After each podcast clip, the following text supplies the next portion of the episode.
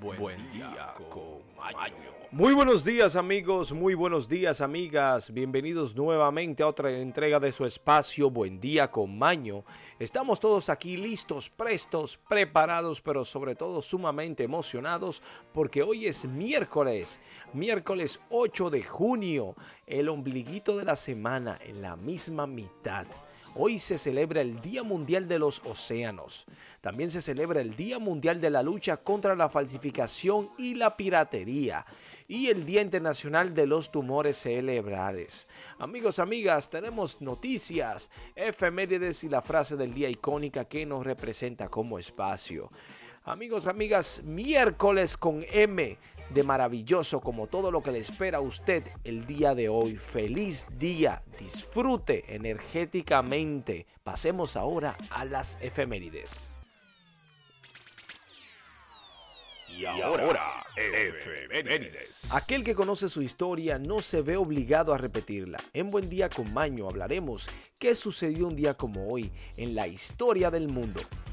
Tenemos aquí que en el año 68, un día como hoy, el Senado romano proclama a Galba como emperador. Y para el año 218, la batalla de Antoquia, Heliobagado derrota con el apoyo de las legiones sirias a las fuerzas del emperador Macrino. Escapó, pero fue capturado cerca de Salcedón y luego capturado en Cadaptosia. Tenemos aquí que para el 793, un día como hoy en Northumbria, los vikingos atacan a Badía de Lidanfarn, hecho comúnmente aceptado como el inicio de la invasión escandinavia en Inglaterra.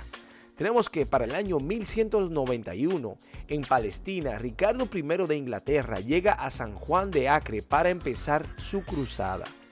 Tenemos que para el 1288, un día como hoy, en Alfaro, España, Sancho IV, el Bravo, da muerte a Lope de Aro, señor de Vizcaya. Y tenemos aquí, amigos, amigas, que para el año 1492 en España, mediante un documento expedido por los reyes católicos, Alfonso Fernández de Lugo obtiene permiso para conquistar la isla de Palma en Canarias.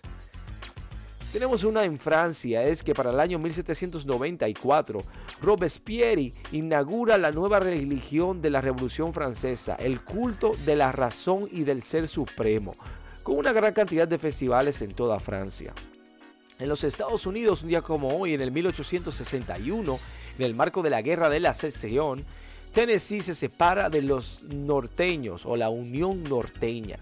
Tenemos aquí que para el 1867 en Sefen, Hungría, Francisco José I y Sisi son coronados reyes.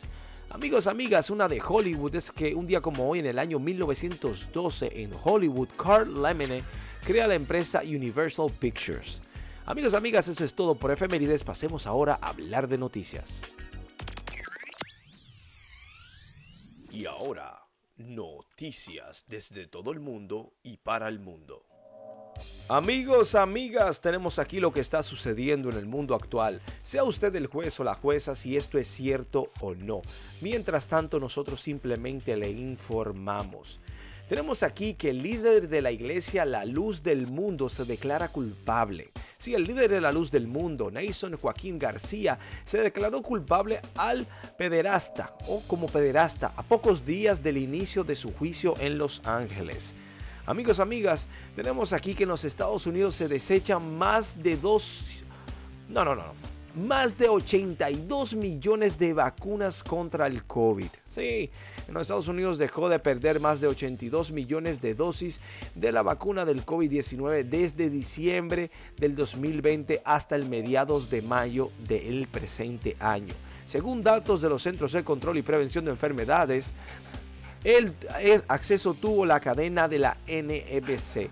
Amigos, amigas, tenemos aquí ¿Es el mundo propenso a las epidemias? Bueno, las últimas semanas se han estado marcando por brotes de preocupación a las autoridades de salud. El primero fue una hepatitis de origen misterioso que afectaba principalmente a los niños. El segundo fue la aparición del caso de la viruela del mono y en varios países se ha notado esto. Pero también tuvimos el hecho de que hubo esta pandemia supuestamente.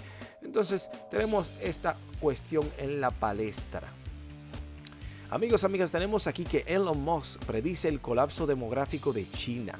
El CEO de Tesla, Elon Musk, sugiere que China pronto podrá enfrentarse a un colapso demográfico como consecuencia del programa de control de población de Beijing que duró décadas y que hasta ahora, hace poco, restringirán a la mayoría de las familias en China a tener un solo hijo. Sabemos que los chinos están sobrepoblados, están en todas partes del mundo. Mientras tanto, tenemos aquí que un hombre arroja a una mujer a las vías del metro de Bronx. Sí, un video recientemente publicado en la internet capturó el horrible momento en que un hombre arrojó violentamente a una mujer de 52 años de edad a las vías del metro del Bronx el pasado domingo. Las imágenes proporcionadas el lunes día de ayer por la policía de Nueva York muestran el ataque aleatorio del sospechoso que aún está prófugo a la víctima en la estación de Jackson Avenue alrededor de las 4.45 de la tarde. El hombre que se vestía una gorra de béisbol al revés, una camiseta sin mangas blanca, se acercó a la mujer por detrás, la agarró con ambas manos y la arrojó hacia las vías del tren. Así se ve en el video. Bueno, terrible hecho, ¿eh? Mientras tanto, un fotógrafo graba su aterrador encuentro cara a cara con un oso negro. El oso estuvo siguiéndolo durante tres minutos hasta que el fotógrafo lo roció con repelente y le hizo huir. Todos sabemos que los osos son sumamente peligrosos y sobre todo agresivos. O sea que si usted se encuentra con un oso, simplemente fúndase en la fe y trate de tomarlo suave, porque los osos son animales peligrosos y más cuando son madres con hijos. Ahí es que ellos hacen lo que sea para proteger a sus crías.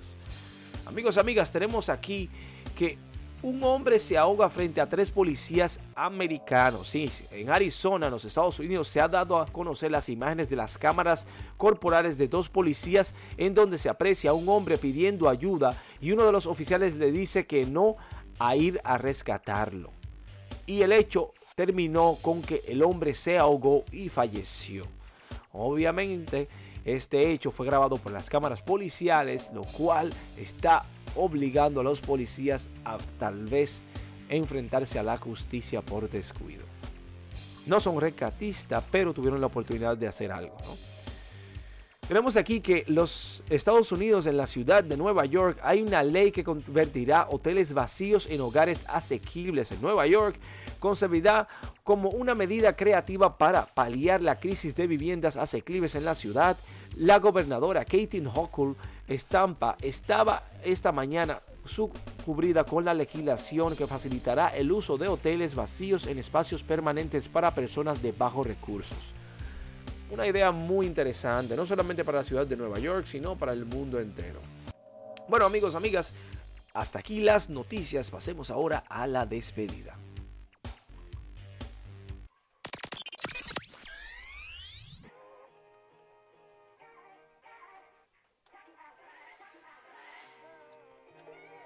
Amigos, amigas, hemos llegado al final de nuestro espacio en conjunto sumamente agradecidos y bendecidos por su sintonía. Gracias por estar ahí, gracias por compartirnos, gracias por escucharnos.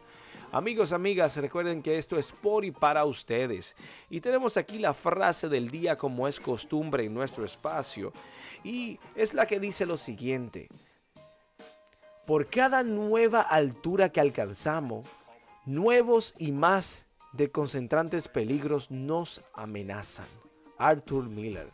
Amigos, amigas, queremos desearle un hermoso miércoles lleno de energía positiva para que arranque usted este día con la frente en alto. Sonría. Si ya usted arrancó, mantenga la frente en alto y tire para adelante.